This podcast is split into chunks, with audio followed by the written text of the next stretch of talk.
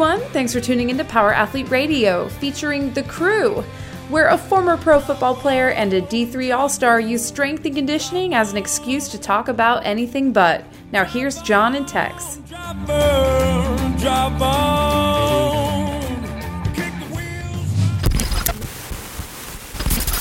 Mr. Matt Zanis, thanks so much for joining us on Power Athlete Radio again. It's great to be here again. Again, Every time again. I come out here to Austin, I'd like to take the opportunity to come and rap with you guys. Yeah. So you were in town uh, doing Tim Kennedy's uh, sheepdog response shooting combatives course. Yes, that was the main reason why I came in. How'd it go? Paid to get my ass kicked. It was great. Uh, a lot of life lessons learned there too. What uh, What did you learn? Oh boy. Um, well, one validation for what I'm doing from a training standpoint, because the strength, the size, and the mobility, in particular, particularly along with the variety of movement I'm capable of, put me in a, a good foundational place to try and attack something like Brazilian Jiu-Jitsu, which I've just never had any experience or exposure to before. So I was able to hold my own, even though I didn't know any technique, and then take the lessons that I was learning there and then apply them to be able to create new movement patterns, right? That the brain could actually learn from. Did uh, who, who's the course? That's like who's marketed? Like who shows up to this thing? Oh man, there were people from all kinds of walks of life coming there. I mean, a lot of East Coast people that came out to um, Texas, but I mean, they weren't just strength coaches. There were some of us there, but there were uh, a couple of their medical providers and optometrists, and then people, pizza shop owners. Literally anybody and their mother came to this thing Wow. because it was a, it's a great course to learn um, how to defend yourself and how to be able to take charge in a pretty sketchy situation. So the uh, like, like it wasn't just necessarily geared towards law enforcement or people No. that are in that kind of community. No, and there were there were a handful of them too, like you know, former special ops guys, former Marines, um, Army, police. But that was probably only about maybe I'd give it like twenty percent of the population. The rest was everyday Joes like myself. How many people showed up? I think this cohort there's about thirty five Wow, involved, so it was a pretty decent sized class, and that's including ten that actually that paid money and didn't show up. wow. yeah, yeah, which Damn. is mind boggling to me. Well, you know, people are busy. Sure. Uh, so 35 people show up, uh, private range. Uh, a lot of like, uh, you know, I mean, was it proficiency with a pistol? Was there a lot of like uh, coaching within shooting? Yeah, so the very first day actually involved a lot of situational awareness training. So learning what to do should some type of um, situation arise where you have to make a decision and act, right? So that was kind of like laying the foundation for what we were about to experience physically the next day. And what was great, those, those lessons were actually woven through all the physical stuff and reiterated through the Brazilian Jiu Jitsu training and the on the range training with the pistol. And, and I, I tell you, it was like four hours of rolling in the morning, followed by four hours, four to five hours of being on the range in the afternoon. These are long, intense days, which was kind of the whole entire point because uh, there's this idea of stress inoculation, right? We need to be able to test ourselves and feel what it's going to be like in those such situations to have to fight somebody under duress or shoot under duress when you're stressed out and the heart rate's up and you're breathing heavy and your your brain's not working, which I got to actually experience when I rolled with Tim Kennedy. Mm-hmm. He took me to this black zone where my nervous system just freaked out. And mind you, I used everything I could against this guy. I tried to wrap him. I tried to use brute strength. I tried to use a little bit of technique that I had. And it got to the point where he just put his hand over my mouth hmm. and took away my breathing. And that's when my nervous system just sh- shut down. Things went dark, tunnel vision. I couldn't hear anything. Did you try the fish hook? I did not Just try to fish hook. around. Thought about it. Thought about it. Yeah. That, that would have been a great one to be like, hey, you know, I actually fish hooked Tim Kennedy and uh, laid it in deep. What was what is it? It's like you got fish hooked by a piker. oh God, uh, We have a couple fish hook stories that we should probably. dude, that was a that was one of my favorite moves when I was a kid. And when I was battling my brothers, uh, the fish hook was the coveted of moves. Like if you were had nothing else, you just basically wrap the hand around, you get the fish hook, and they they're trying to bite you. But if you dig it in real tight, they can't bite you on that. That'd be a good one. I'll have to remember that one for next time. What about time. the eye poke? Did you just use like the uh, Three Stooges. Yes. Well, or also the Krav Maga handshake, the Krav McGrath. eh, Tim McGraw. eh, Huh? eh. So in Krav Maga, there's the handshake where you basically poke him in the eye, and then you follow that up with a kick to the knee and the groin. So that's Sounds like, effective. Yeah, that's actually yeah. Now you're a black belt in Krav Maga. Harry Shaw has anointed me a black belt because I'm pretty accurate with my finger poke and my kick to the nuts. That's all. That's all it takes. when hopefully Harry listens to this, he'll be laughing hysterically with his hurt shoulder. But uh, no, that's the uh, the classic like "Ugh, ah. That's how you got to get people off you. Mm. Yeah, defend that. Yeah, he deflected everything though. He did. Oh yeah, yeah. There was you weren't getting anything past him. And when my nervous system shut down, I tried to tap him, And he just whispered in my ear, and it's like, "This is not a tap. You're just uncomfortable. Keep going." Did, did he like lick you on the face? A little bit, yeah. It's like a little bit of like a wet willy into the ear too. Except if it was just his tongue, he was like, just- which woke me up. that would be hilarious. And like, and then he like thought he was Rick James and just licked me on the face. It was weird, and he made me pancakes. Uh, so what um uh, what did you take away in terms of like okay you said that you know obviously your training has been beneficial your mobility and some of the things you're doing. What were the weak points that you necessarily assessed and you're like i probably need to learn a little bit of brazilian jiu-jitsu Yeah, because uh, one, I had no idea what I was doing. It's like that whole Mike Tyson quote: "You, you think you have a plan until you get punched in the face." Well, I literally got punched in the face a couple times. I'm just looking at you guys with a shiner on my eye right now and a scratch down my nose. Um, so it's one of those situations where you know you, you don't you don't know what you don't know until you're put into the position where your your body and your brain are are freaking out. And I learned that everything that we plan for maybe in the gym isn't really as translatable until you're practicing that skill. And, and that's what they, they mentioned too during that part of the course is that like this Brazilian Jiu Jitsu stuff, it's just a foundation. yeah It gives you some tools to use should you get into this into a, a situation. And uh, you know, as long as you're like one or two steps above the guy that's attacking you, you're going to probably come out successful Sure. with it. Yeah, but it, it definitely did expose. Like I was raw, exposed lots of weak points. There are parts of my body that are sore that I never knew could get sore, including my jaw muscles from trying not to be choked. when uh, I did the shooting course with Craig, uh, I actually, you're better than me. I didn't do a podcast for a week because my face was so destroyed. because the dude that I was battling, uh, Nick from Starting Strength, who uh, is actually a pretty skilled uh, BJJ guy, also like six foot, like 325 pounds, but uh, shaved his head and had a nice five o'clock shadow. So when we were doing all like the catch wrestling and the head position stuff, which was about three hours worth of work, he had literally gave me like five o'clock shadow whisker burn on the entire part of my scalp to point like my face was all crusty and Tex was like, holy shit. I'm like, I don't think we're doing a podcast this week, dude. I need to heal up. I look like dog shit. But my fucking face was a mess. And uh, it was just like five o'clock shadow. And he just kept rubbing that head on me. And like my whole hairline was all like scabbed up. And I'm like, oh, I'm so fucking soft. Yeah. Now, I also learned they recommend wearing a, a rash guard. You should probably take that as an assertive choice because my elbows are rubbed raw. Like my sweatshirt's literally sticking to the scabs my yeah. elbows right now, and the top to the feet. I hope we're not doing any foot videos later because they're pretty ugly right now. Did you get hit with any Sims? Yes.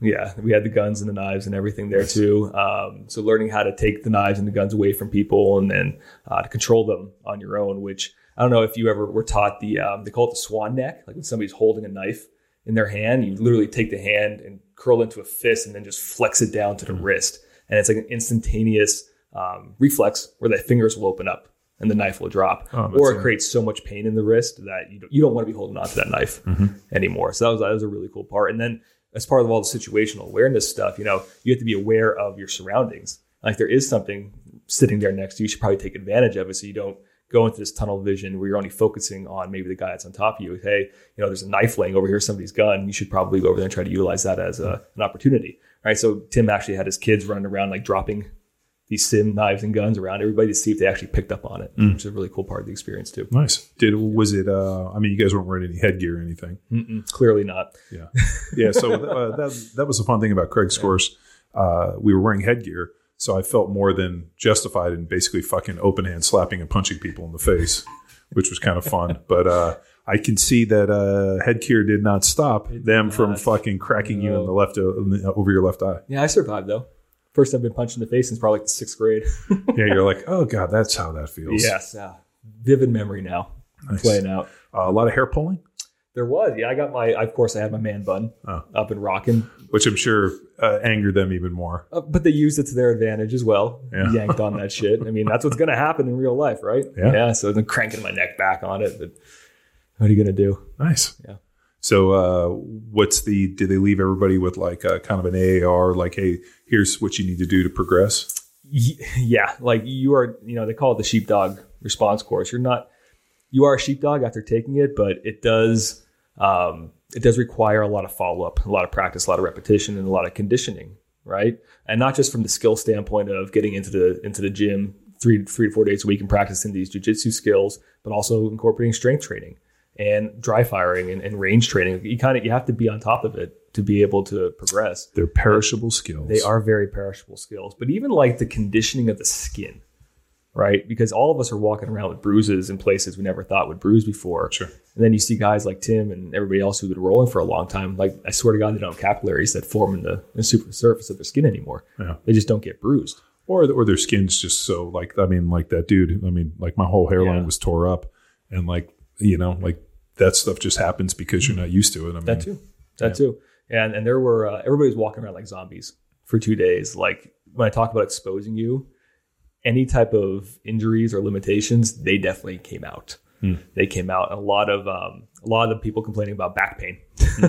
Shockingly enough. shocking so Yeah. that's an excellent segue into back pain what do you think uh what do you think the the culprit was or if, as the physio detective to use Aunt Lo to Oh, steal from Hibbs like uh was it within movement patterns was it the awkwardness of running with a weapon was it the fact that most people aren't used to doing this kind of like cross patterning kind of movement rolling on their backs i mean i think like uh you know unless you're put in these situations on like uh, I guess you could say like not voluntarily.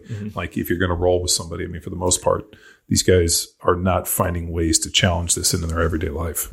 Answer to that is yes, on all accounts. Everything you mentioned is all a contributing factor. Like when we talk about pain, there's all this all this biopsychosocial component to it, and I'll I'll kind of leave like the the psychosocial stuff out of it, and that's like your belief system around pain, the way you're you're raised and culturally uh, developed and grew up, and your belief systems around what that pain actually means to you. Do you buy into that, or is that bullshit? Oh, absolutely. Power Athlete Nation want to take one minute to remind you why Power Athlete is performance for the people.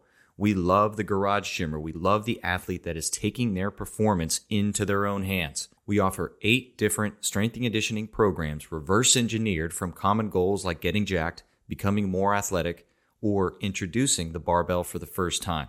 To learn which program is best for you, head to powerathletehq.com slash training. If you're an enthusiast, a parent, or a professional coach, we also offer education. At academy.powerathletehq.com, learn the method to the madness, the Power Athlete methodology, and a hell of a lot more. Next up, shop.powerathletehq.com. Hoodies, tees, sweats, shorts, you name it, we got it, including posters. You put this up in your garage gym, you're staring at it underneath the bar, I guarantee that you're going to add 10% to your next rep max. And finally, you can check us out on YouTube. We're dropping movement demonstrations going through our setup and execution of the finer movements found on all of our Power Athlete training programs and cutting clips of this podcast that you're listening to right now. So if you want to share in this experience with your lifting buddies, go ahead, seek out Power Athlete on YouTube. And now, back to the premier podcast in strength and conditioning. Ing, ing. So, so you think that people are taught a narrative of pain, and that narrative, and, and how they're taught how to deal with it, and like it becomes like the like a self fulfilling prophecy in a lot of ways. Yeah, and you can think about this even from you have kids, so even from just like childhood, if uh, kid falls down, scrapes their knee, like what does a parent usually do? Run Walk away. Should Yeah, that's what I do. should right? and you can actually tell how many kids people have based upon like if you're with a group of parents and a kid fucking face plants you the people that have multiple kids will just turn about like just basically turn away and be like he's fine and the people that like might not have kids or maybe one kid will run over there and i'll be like don't help that kid you know Well, and, and yeah, because then it, it, it helps you then develop a, a perception of like, are you hurt or are you injured? Like, there's there's a difference uh, between that versus running over and checking, oh, are you okay? Are you okay? Yeah. And that will then inst- instill the the mindset or the belief system into that kid every time that they get a bruise. That's the end of the world, sure right? And that carries on later on into life as well. Well, we also learned that from the 90s football movie, The Program. Are you injured or are you hurt? And that has helped guide a lot of football coaches in how they approach Do you think manage it's- their players' pain. do you think it's uh um, justified or you think it's just a cool 90s movie that they're going to reference because they Yes. who was that that was uh, James Caan. James- Jimmy. jimmy Caan. Yeah. And Omar Epps is the running back. Are you That's right. injured or are you hurt? But at that time, he was just hurt. He Mm. was not yet injured. Yeah, yeah, and I, I can relate from my own personal experience. Like right now, my body feels feels like it was hit by a train. Mm-hmm. So I'm definitely hurting in multiple areas, including my face, but I'm definitely not injured. But like that's like a it, it's like a good receipt. It's like a good hurt where you like feel a little achy and you're like, oh, I got my ass kicked and I handed out some ass kickings. Yeah, you know, I think about that though from the stress inoculation that we just got done talking about earlier. Like, what if you went through your entire childhood having never got into a fight? And we, we see this now happening a lot where we're trying to prevent a lot of violence from occurring in our kids by secluding them, essentially keeping them in a bubble, right? You don't know what it's like to experience pain in a beneficial way. Man, I uh, actually had this conversation last night with my daughters. Um, I told them that I hope to God that their first fight doesn't happen when they're adults. I hope that at some point they get into some like fisticuffs. I don't want girls to necessarily get their ass kicked, whatever, but I want them to get into some physical altercation at a young age. Just like I want, and I know this sounds terrible, like I would much be much happier if they dealt with heartbreak as a younger kid, like 14, 15, 16, like if they're heartbroken. I'm always nervous. We're like, you're 30 years old and you've never had your heart broken and you've never been in a fight. Like they, there's pretty real science that says, you know, the earlier you deal with these things when you're younger, you're much more malleable and, um, you know, not nearly as crystallized. So then it becomes something and you learn a framework. Um, Dr. Ants, we had him on the podcast, talked about uh, kids that experience mm, like big doses of pain early on end up learning to have much better systems on how to deal with pain later. Like for me, I you know broke my collarbone when I was you know four years old. Uh, the doctor next door set it in our kitchen, and I wore a dish towel sling to school because we didn't necessarily go to the hospital back then. And uh, no, it fucking hurts, and there was no painkillers, and it fell in the night, and it was awful. I mean, but then you just kind of deal with it, and you end up being fine. And now all of a sudden, here I am, and it's like, oh, the pain receptors are so reduced, maybe because I had some traumatic pain when I was younger, and uh, that becomes a real deal. Right. It's like a, it's a, what kind of sensitivity do you have for, for pain, right? So every tissue in our body from a physicality standpoint has a different threshold, right? It creates like a window of stress that you can tolerate until you cross the threshold and then you experience something. And everybody experiences it differently. Is it a knife like pain? Is it shooting, stabbing? Is it just a dull ache? Is it soreness? Is it just uncomfortable? Right? Everybody experiences that differently. But when we start, um, if we think about like kids that don't have that stress inoculation as kids growing up, their sensitivity is a lot lower. There's a lot less of a window of opportunity to move before they feel something Sure. right? And and the same thing goes like if you do have chronic back pain, like your sensitivity reduces the longer that it goes on. So then people find this, it's like they get into a situation where even the smallest little movements cause them pain. That that turns into a, like a, a pretty a long term issue of unraveling that rat's nest of things you got to work through, and that's really where that um, that psychosocial part does come in because you have to kind of peel back those layers of the onion first, so that they feel confident and comfortable enough to start moving their body again. Well, we're speaking to some of the learning experience within Dr. Z's back course found on Power Athlete Academy. So before we continue down the, the learning experience, let's start with the motivation for the course. So it is something that a lot of people complain about, and if you're a gym owner, What the? you're, you're going to hear this a lot a of people lot. complaining about the back course or complaining about back pain.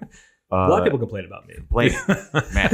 Period. They're complaining back- about Matt. Back pain, dude. From the His uh, hair's too long and he wears too short of shorts. Uh, I agree. did you see that guy's balls? I thought Bumblebee that was tuna. just. I thought that was chewing gum. They were weird looking. Uh, the like I I bet you uh, in terms of pain and injury that more people are searching for how to alleviate back pain than anything else. That's that's what I'm leading to, which helped spark the motivation for the course. Mm-hmm. So, I mean, there's an infinite number of things that you can choose to write and educate about why back pain and why voice it for an individual to take charge of their movement. Well, I think it's what you guys allude to already the permeability of it. Like nine out of 10 people experience back pain in their lives. That's pretty much everybody. At some point, you're going to feel it. But then, what you, how do you start to respond to try and alleviate that back pain? What's your perception around it? And what you see people, a lot of people gravitate towards are all those quick fixes, those band aids, of things that just take the pain away right away. Like they look for that quick action that's going to relieve it the most Like what? and, and, uh, things like manipulations and dry needling and then the cupping and all that stuff and stretching and whatnot. And it all serves a purpose. I think it's all great. It helps to create a window of opportunity to move better. But if you don't ever actually reintegrate and learn how to move better, you're going to keep finding yourself on this roller coaster ride day in and day out. And I think that there's actually a lot of value in experiencing pain and sitting with it for a little bit, right? And learning to understand what it means, what it's telling you, because it's just information. If we try to take it away too quickly, we don't give it the opportunity to tell us what we need. We we need to explore that a little bit. Pain is information. You mean the dark corners? You want to explore the? I'm always down for exploring dark corners. Explored a lot of them over the well, weekend. I I realize that, but uh, how dark are McQuilkin's corners? the darkest. Like, Stellites and stalagmites I'm hiding gonna- in there. Yeah, let's keep those doors closed. No lights. oh god, it's like you're stuck in a glass box of emotion, except it's a black box, glass box. Yeah, I closed that door and uh, yeah, it's just out here. Threw away the key. Is it? Is it Well, he's stuck between the of being stalagmites and the stalactites. I don't get it, but yeah. Yeah, they're the I ones that don't know go what up and saying, down. but yeah. Have you ever been in a cave, a dark cave? Like, uh, you ever been to Carlsbad Cavern or any like the big caves in like, Uh, yeah, Longhorn Cave, which, um, man, I don't know exactly where it is, but yeah, took a trip. And then it used to be like they built a whole restaurant bar down there. Used to be some big experience, and you know, until tragedy, of course, struck. So then that's all she wrote. But Yeah. now you can tour it. yeah, when we were kids, we went to Carlsbad Cavern, uh, which I think is here in Texas. And uh, they have these huge, like, you know, stalactites, stalagmites, which are these big spikes that go up and down. It was huge. It's pretty amazing. Yeah, it's like limestone that drips down. I think that's how they form, right? yeah, the time. ones that drip over time go this way, and then there's, and then they pool and they kind of like come up. So, so you, what you're saying is that your dark corners are like Carlsbad Cavern. Yeah, like the pain, back cave. pain don't hurt. That's that's what I'm saying. Is that what you're buying into? Like, um, like Yeah. this is kind of an interesting piece. So, Mm-hmm. you know, we've talked about this like pain neuromatrix and the fact that there's, you know, like people's perception of pain, which is really pretty fascinating. Like, Mm-hmm. you know, you think about, uh, like, uh, I had made the analogy one time. It's kind of like a scary movie. Like a movie that might not be scary to me is scary to you, and vice versa. Like I've seen some stuff where I'm like, dude, that was terrifying, and people are like, not at all. But that's kind of where pain kind of fits in there, and that everybody's perception of pain is different. So like, what things go into like really creating that narrative for individuals? Like McQuilkin, for example, like how does he like you know like what things in his life are going to allow for his corners to be nice and big in terms of darkness? Oh god, and this is where it's in a you can start to tie in a lot of the bio, the psycho, and the social, right? So I like to think about this from the standpoint of awareness. Okay. So are you even aware of what's going on inside your body to begin with? Like from a movement standpoint, are you intentional with your movement? Do you understand why you're moving the way that you're moving? And if something does feel off or awkward, are you even aware enough to feel that?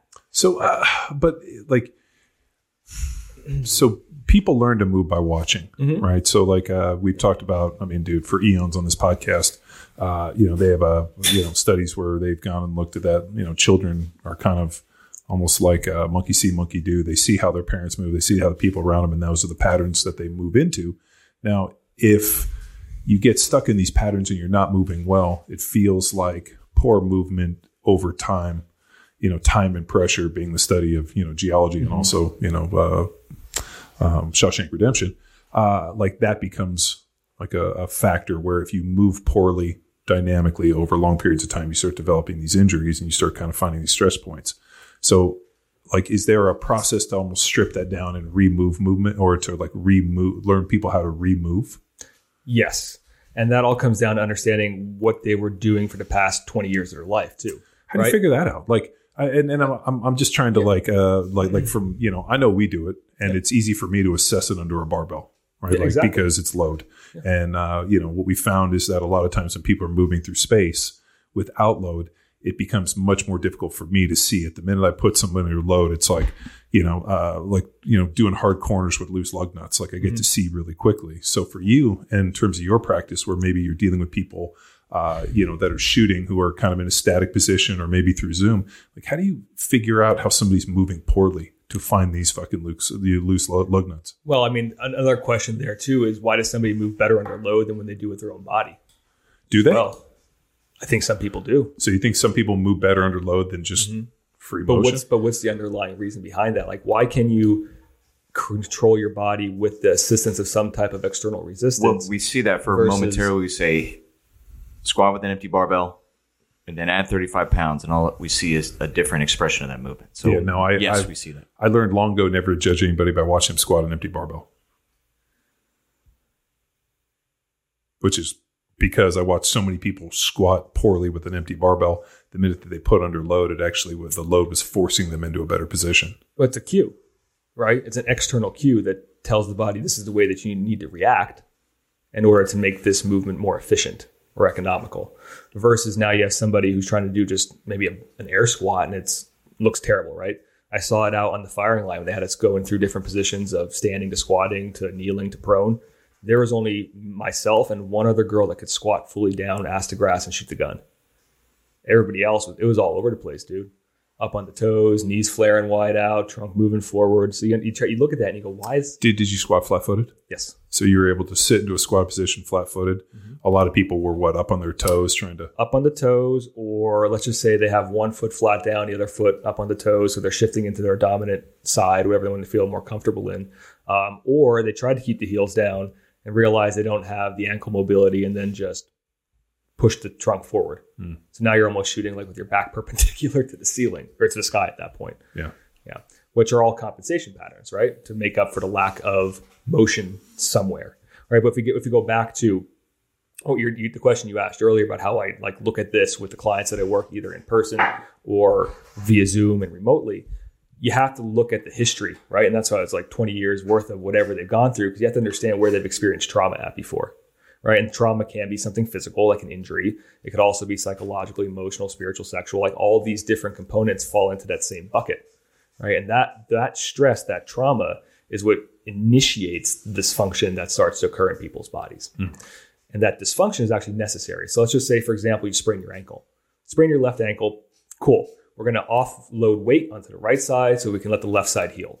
It is creating a dysfunctional movement pattern in the moment, but it's supposed to be temporary left ankle heals, you should learn to then walk on that left leg again. Mm-hmm. It's good, it's solid, right? But a lot of people don't. They never learn to trust that side again, subconsciously or, or consciously, and they don't have confidence in that side.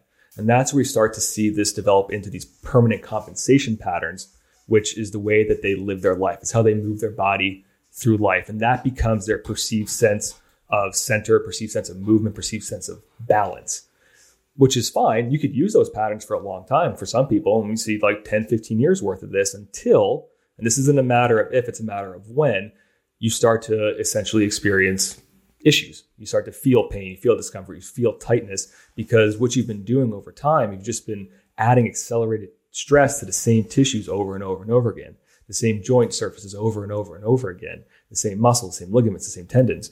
And we talked about that tolerance for stress, tolerance for load can only go so far, right? And all of a sudden you cross that threshold that it has, and we start to see that move down. And now even the littlest movements that you do cross the threshold and you experience the discomfort. And all of a sudden now we think we're injured.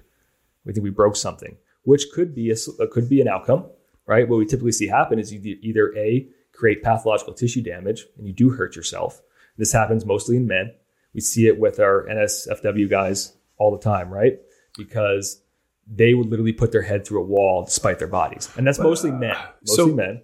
Like, um, do you think that uh, a, a, lot of people just have poor movement patterns, and then we start seeing a lot of injuries because of the poor movement patterns, uh, which would be like, uh, you know, over time with something chronic, or does something acute happen? And then all of a sudden, the acute nature of the injury causes the changing of movement patterns, which ends up becoming downstream, or is it just a combination I of think both? it could work both ways. Yeah, absolutely. Like for my my own personal example, uh, my dad was really flat footed, walked like a duck his entire life, and he was a collegiate baseball player too. He was a left handed pitcher, so he wasn't non athletic, right? But that's what I learned from him. I learned his foot shape, and I learned how to walk based off of him, which then led to all these issues I was experiencing later on through high school and into college.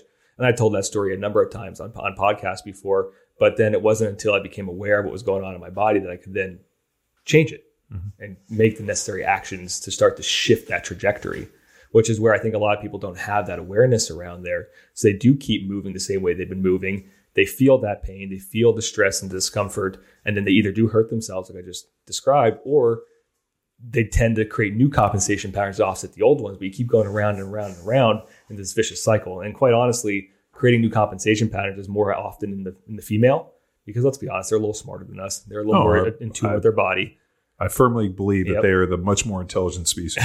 right. And they do take the, the, the, necessary measures to start to shift the stress.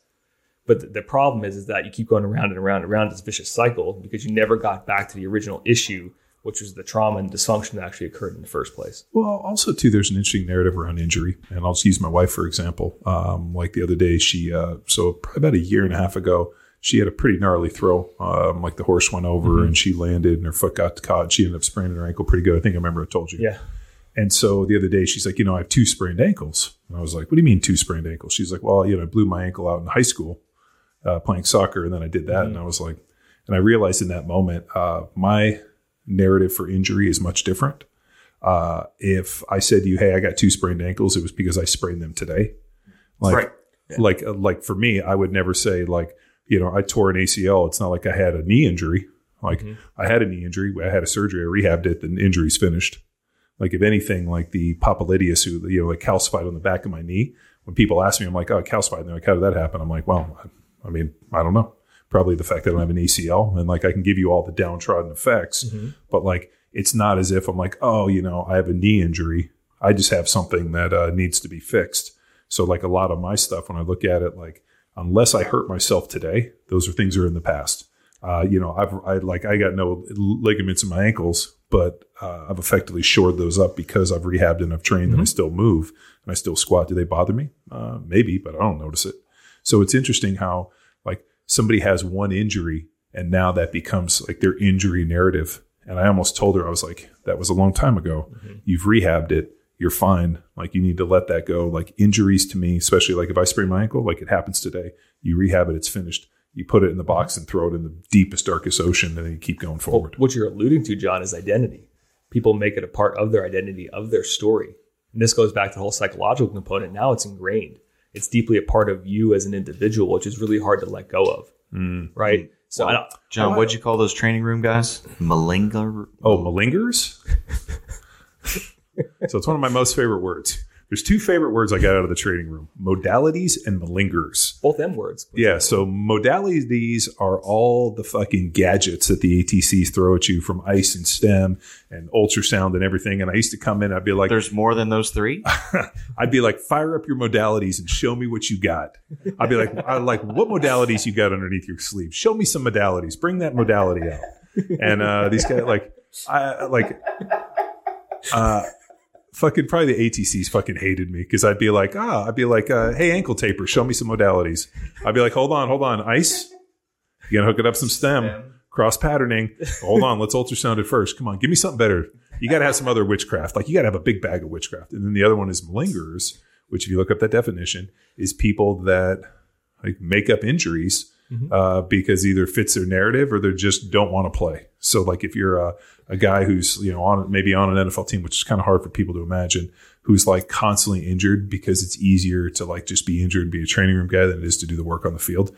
They get labeled malingerer, which is probably worse than like alcoholic, wife beater, drug dealer, murderer. Like you like like there's a lot of title or there's a lot of um people labels in the NFL. One of those you don't want is a malingerer. If you're that, you're never getting on a fucking team. God, I mean, we saw that too in the in the jiu-jitsu gym over the weekend. Like 35 plus year old men talking about how their Osgood Schlatters is acting up again. Oh, Like, bro, bro, that you experienced that when you're like 12. well, it's called it's called open growth plates. Theoretically, after the growth plates close, the Oscar slaughter goes away. But also, you're like, let me see them. Did, did they have huge fucking knots on the base of their Uh, this particular individual did not. Oh, yeah. uh, well, but it became an excuse of why we need to go grab a bag of ice and sit out a few rounds. Uh, well, I also like to think that people throw it in. You're like, oh, Oscar slaughters. You should throw Lisfranc in there for you if we're going to use other weird names.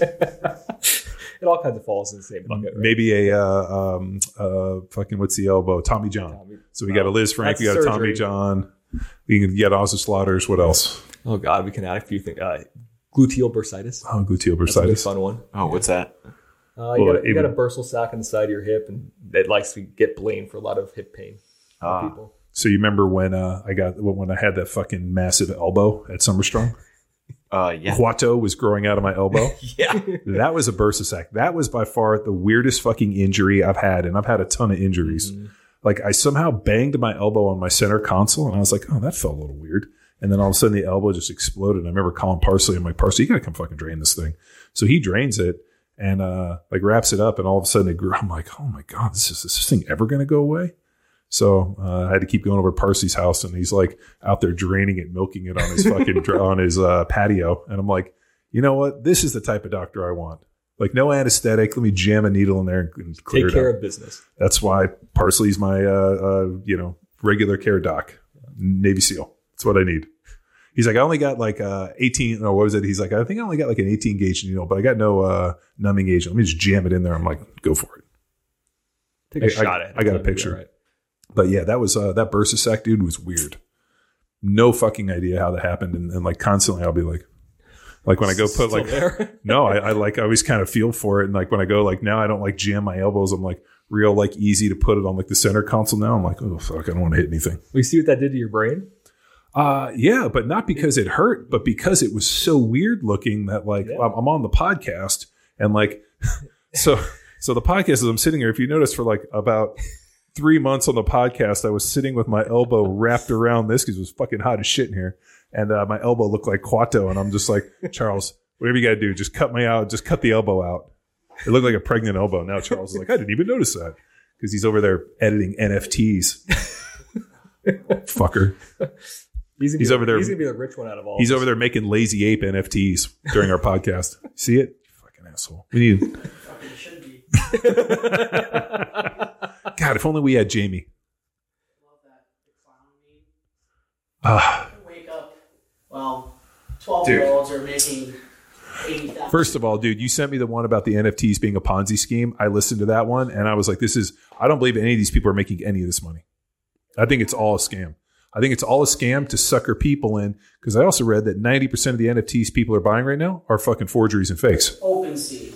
So that's on the biggest platform, OpenSea. It's like 80% Yeah. like scams and, and like an insane uh, percentage, like 88%, something like that. Yeah, don't worry. We're making Power Athlete NFTs. please. Yeah, we are. Yeah. It's going to be our dude. We're just going to have little smiling skulls are going to be our NFTs in the in the metaverse. When Power Athlete HQ exists in the metaverse with virtual workouts, And take over the strength conditioning for the metaverse. so weird. Yeah. Yeah, I'm gonna get a job as a bouncer in the metaverse.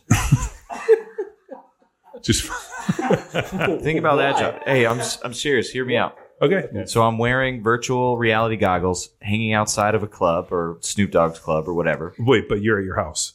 Right. Physically, you're at your house, but you're outside Making virtually money. in the metaverse. At yeah, Snoop this is my side hustle. So at nighttime, John, I just stay up and like tell people in my NFT character or whatever metaverse, I'm I'm jacked. I'm big. I'm basically like all those stories you told when you were a bouncer in college. I'm just like that buddy you said, like yeah, buddy call- you reference all the time. Uh, dude, so when I worked security, um, there were uh, so I worked at this club in uh, South of Market, which was a, a bad area back then. It's all fucking gentrified now. But I used to work security at this club, and uh, the crew that I worked with, the dude who worked the door was this guy named Colin, who had these crazy ass slugs in his ears, and he used to wear a trench coat and was kind of a menacing dude. And there was another guy, I can't remember his name, but he used to wear these really, really, really tight black leather gloves, and uh, he had. Uh, um, uh, leads like like little pieces of lead sewn in selectively. And the guy used to ride. He, he rode a badass Ducati. Used to wear like a black trench coat, and he was a, a collector. He collected money for uh, like various nefarious organizations. So he lived in Fresno, and he'd ride over on his bike to New, or to San Francisco, do his collections, and he used to work security with us. Uh, that dude was a legitimately scary individual. And then there was me, and there was a bunch of other like security guys, and then me, right? And uh, these are like the like the dudes you didn't want to have knocking at your door, and then people would come to our club because it was called DNA Lounge and it was a rocker club, and uh, dudes would get drunk and want to fight. And the interesting thing about it, which was cool about Craig's course, um, and I'm sure like the sheepdog deal where they were talking about the situational awareness. Every one of those people should work as a bouncer at a bar Well, this because your perception and your ability to see shit happen before it happens when you're sober and you're dealing with a bunch of drunk retards. And oh, I'm sorry, ooh, we allowed to use the word artards anymore?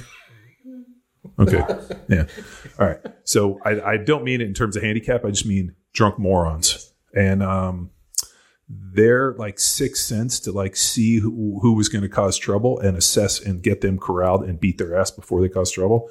I've never seen it like it. Like these guys had like a sixth sense of bad fucking news. Like a six second advantage. Well, they they would be standing there and they'd be like, black hat, third guy in line, go stand next to him. I'm like, all right. And goes down there. And then the guy would come over and he'd be like, um, your ID's expired. And the guy's like, no, it's not. And he's like, yes, it is. And if the guy was an asshole, he would just cut up his ID and hand it back to him and be like, it's fucking expired now. And as soon as the guy like handed it back, like based on either the guy would take it and leave, or if he went to do something, we would just roll him instantly. And he'd be like, that guy was trouble. We didn't want him in our club. And I mean, these guys were so fucking smart about figuring out who was a troublemaker before they got in the door to alleviate trouble. If somebody bad got in, then they were on the radio and they were like, I want you on that dude like white on rice. It's like And- developing a spidey sense. Uh, these guys were like the spidey sense of bad news at fucking clubs and like drug dealers and this guy. Like they could tell you exactly what everybody was on and what pocket they had it in. He'd be like, uh, and I mean, to, to the smart part, they'd be like, hey, as a guy's coming up, he sees us. As soon as he sees us, he's going to touch his pocket, and that's where the drugs are. And I, and it like, and then when I took Craig's course, Craig kind of went through the psychology of a narc and some of this other stuff. The other one too was uh, people will like touch their face before they throw a punch. They'll like diffuse. And so he's like, see that guy rubbing the back of his head? He's going to throw a punch. And sure enough, man. Like, I mean, these guys were so fucking good. And then the funny part was when I took Craig's course, he uh, he was using these same things, and I was like, "Do you work as a bouncer too?" He's like, "Pretty much. I was a narc." And you know, uh, but just the ability to like start seeing, but but it it's like um it's like being a strength coach right? We were fortunate to travel the world for CrossFit football and see thousands of people squat poorly and get them to squat well. Same thing when you stand outside of a bar dealing with drunks and assholes all the time and people that are nefarious and this, you know, these people are here at a bachelor party. These people are showing up because they're bad fucking news. You start getting a sixth sense, and after you do it for years, you're like, I'm almost like the Spider Man of fucking, you know, trouble. And that there was uh, one of the instructors there, big Hawaiian dude named Yako, probably mid 40s ish. Um, he does security for Five Finger Death Punch, Oh, which is really cool side gig, Yeah. right? Former special ops guy, third degree black belt. And uh, he's also the guy that sat on top of me, essentially played patty cake with my face, which was an interesting experience as well. Uh, but he, that was the guy that gave you the shiner? no, no, no. He just kept trying to take away my breath and put his hand over my face. Yeah. Did bite his finger? tried to. Huh. His his intention was to get me to try and grab his arm, but you know, when you're not breathing, you don't really think about that. Took me a little while to figure that one out. Um, but he is he loves that gig because he just essentially gets to choke out guys that are trying to jump up on the stage and get after the artist, right? Sure. And he just puts them down to the ground, and then we ask like, well, what do you do after that? It's like, oh, I just will put one knee on his back, one knee on his head, wait for him to wake up. And he starts to come to. It's like, hey, buddy, it's gonna lay here for a little bit, take a nap. Yeah. Man, that's a, that's a pretty good one. That's got to, I mean, that's got to be a fun experience. Uh, I don't think I've ever seen Five Finger Death Punch in person. I've never seen a show I theirs. never have. Mm-mm. I've never seen. That seems like a fairly decent show. It would be an interesting mix of people that would come to that. I bet you nine out of ten people would have back pain too. Well, after they meet your bouncer friend. Yeah. Uh, do you think, um, uh, like with back pain, and it, this has always kind of fascinated me, um, and like you have a much better clinical appreciation for this, but like, do, does most of the people that you start working with that have back pain, is there something acute that happens? Like, I was doing this, this happened, now I have back pain, or is it something where just like shitty movement over long periods of time, too much sitting, poor flexibility, you know, tight hamstrings, shortened hamstrings, you know, weak glutes. I mean, all the things that we know to be the the markers that manifest as back pain. Is, is that become? I mean, is that more the narrative that you hear, or is it more like I was skiing and doing something, I rotated, and now I have back pain? Both, right? You see that you have the guys that are out shoveling snow and twist wrong, and they blow their, you know, blow their back out, so to speak. But then you do have the other ones that are like, I have no idea where this came up, came from. It just showed up one morning. and It's been around ever since. Uh, I, I think both of them, though, the source of both of those issues is still the underlying problem of like, well, how are you moving? So, Right, so- so how do you treat that? Like, if uh, because here's the thing we learned about pain and injury. Even though 99% of the world probably has some form of back pain, everybody believes that their back pain and the you know the uh, uh, the mechanism for the back pain is unique to them. Right. And this is where we kind of go down the rabbit hole of seeing specialists that just want to take images of your back. And you're like, oh, well, you've got degenerative disc disease and you got a bulging disc here protruding, you know, at the L4, L5, or you got, you know, facet arthropathy or whatever. Yeah. And it creates, once again, a narrative that they start believing as part of their identity. I have this, therefore I can't do XYZ. Sure. right? And that's that's a really tough thing to get to let go of. And quite honestly, and this is why I don't encourage anybody to go get imaging for their back unless like you literally can't control your pee or poo, you got nerve pain shooting down to your foot. Um, it's because you know not once again nine out of ten people have all these nasty things going on inside their back, but are completely pain free. And we have we have that validated. So how does the now. course uh, attack or how like if the if, if everybody believes their mechanism is unique and everybody believes that you know their back pain is you know uh, can like come on a different road Mm-hmm. uh, how does the course set up i mean does it mean that you know regardless of how you think the back pain ended up manifesting Mm-hmm. the the systems and the tools are the same for curing it Yes. And it all has to start with education, right? You have to understand how your body moves, what pain is, and how the two are interrelated, right? If you don't have an understanding, it creates a lot of fear and anxiety. So the more that I can educate you and help you understand what's going on, the more that that fear and anxiety is going to dampen. It's going to hmm. go down, which then reduces the amount of stress going on in your body. So now that we have a better understanding of why it's there, what it means, what it means for you, now, how can we start to pick apart your own movement patterns and figure out the source of why it's actually occurring in the first place? Right. And that's where we go through this whole entire assessment piece inside the course and taking you through a multitude of postures and positions and patterns to start to feel into your body and once again understand what it is telling you. And the assessments go through essentially two different um, pillars one being a stability pillar, and then the other one being a mobility pillar, because the role of the low back is both. It's meant to be flexible, it's meant to be mobile, it's also meant to be rigid when it needs to be. And that's what I keep telling people all the time. I need you to be stiff when necessary, but not rigid. I need you to be mobile, but not loose.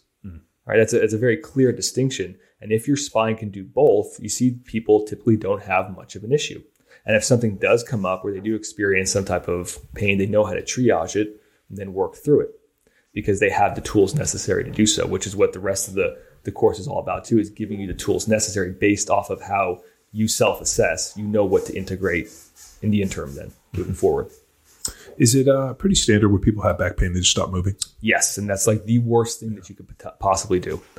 The the less that you move, right, the more that you're going to feel stiffer. Your brain's just going to start to shut down your movement patterns out of once again like a defense mechanism, um, and then you start to compound everything. Remember that window for stress tolerance we talked about? It gets lower and lower and lower and lower the less that you move, and it's usually due out of fear, right? We're fearful of movement, and there we brought in all the psychological stuff again. So you can see how it's all kind of interwoven. It's a very complex topic. Well, people um, like you, you brought up a great point. Like they, uh, you know, go to different doctors. They want to see images uh, because they want validation. Uh, is that beneficial at all? Well, once again, like if you do have something nefarious going on where you do have a, a good provider that can screen you out, and most PTs are taught that nowadays of like how this is how we look for red flags of like things that you need to go see seek medical help for.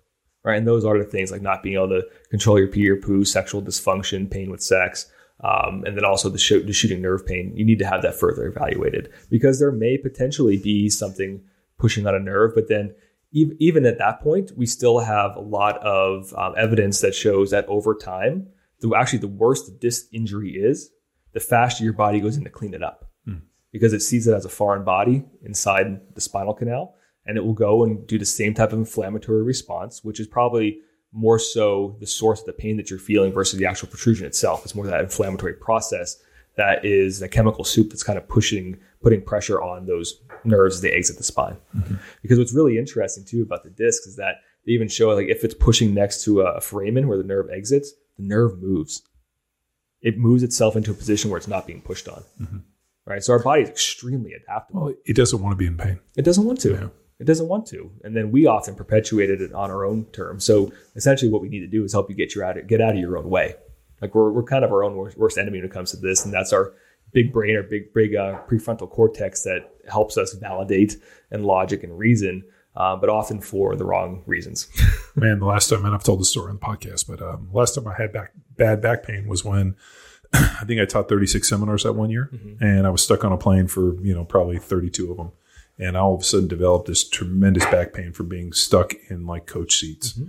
And I remember I, I was talking with Stu McGill and uh, told him and was like, "Hey man, I'm like I don't know what the fuck is going on here," and he's like, "Well, when was the last time you squatted heavy?" And I was like, man, it's been a while. Like this back pain's too much. And he's like, I want you to like hang up the phone. I want you to go in. I want you to do, you know, 135 for 10, 225. I want you to do it, you know, mm-hmm. slow, however you got to do it. I want you to work up to a heavy single. And uh, I think I had the video somewhere on on here with uh, working up to like 505 or 510 with singles and ended up doing a series of singles. And it's real slow, actually, like pretty decent squat. And I got done and uh, the back pain was gone. And I've never had back pain since.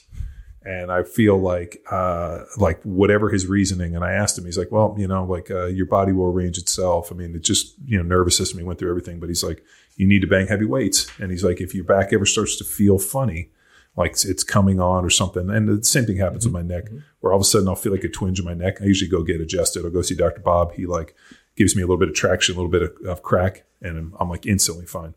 But then you keep moving. Yeah, that's but, that's yeah. the difference, right? Yeah, yeah. But then I yeah, I, so but the uh, the one with my back, if uh, if I don't actually go in and squat heavy or do anything, and when I was doing the hyperbarics, I was really getting cut down on my weight training. I could kind of feel it, and I was like, "Ooh, I need to start going in there and doing something heavy." I'll go in and squat heavy, pull heavy, and instantly it just goes away. And I have no idea why, and I don't really care, and I don't want to fucking know why. No, because that works for you. That's a stimulus into your nervous system that you stress that your body and your brain likes because your body is a self-organizing organism, right? It will find a center based off of the stimulus that you're imparting upon it. And I think where something like making you go in and squat heavy is beneficial for you, it might not be beneficial for somebody else. Your sure. body, based on your history, you've been through a lot of heavy training.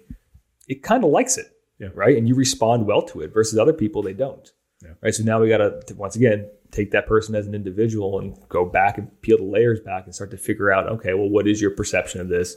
Why is it occurring? What's your belief around it? And then what has your training history looked like over the past few years? So now we know, okay, well, if it looked like this, maybe you've been doing nothing but you know yoga and stretching i think maybe a little load will help you sure. versus somebody who is doing a bunch of just like sagittal plane training maybe we introduce some rotational and frontal plane stuff and guess what back pain goes away because it's a novel stimulus it's giving something the body that's craving sure cool all good yes and if you'd like to experience Dr. Z's back course or a trial, head to academy.powerathletehq.com or check out our show notes here. I'll link it up in there for you to check out. Dr. Zandis, if they love to follow your work and learn from you, where do they go? Uh, Instagram is the best place at Rooted in Movement, and movement is an acronym. It's just capital M V M N T, no vowels in there. And then the same thing with the website, rootedinmovement.com, and then Matthew at rootedinmovement.com is a great email to reach me at. Cool. Well, Thanks for tuning in to another episode of Power Athlete Radio. Bye. Now it's time for you to empower your performance. Head to powerathletehq.com backslash training to choose from a number of programs to meet your specific performance goals. And if you like to break a mental sweat too, visit academy.powerathletehq.com and become a real stakeholder in you or your athlete's success. Until next time, bye!